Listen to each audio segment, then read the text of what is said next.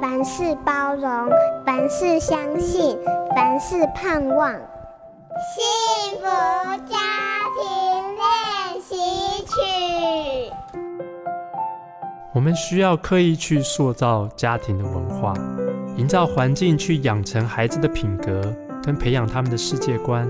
我们都知道环境的耳濡目染，甚至比命令式的教导更为有效。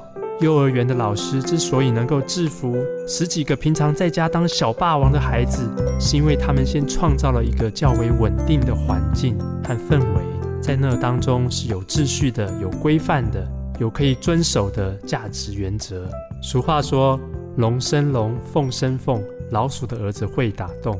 爱读书的父母，小孩子也比较容易喜欢阅读。常口出恶言的父母，小孩子大概很容易也学会了3字经。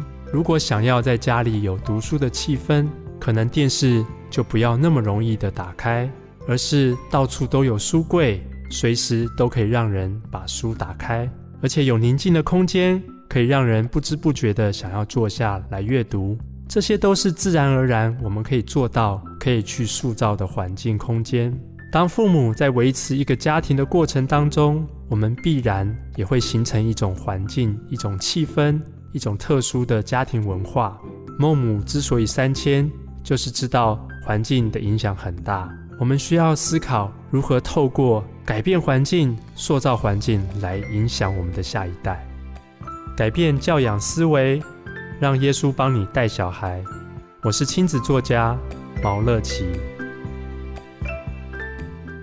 本节目由好家庭联播网、台北 Bravo FM 91.3、台中古典音乐台 FM 97.7制作播出。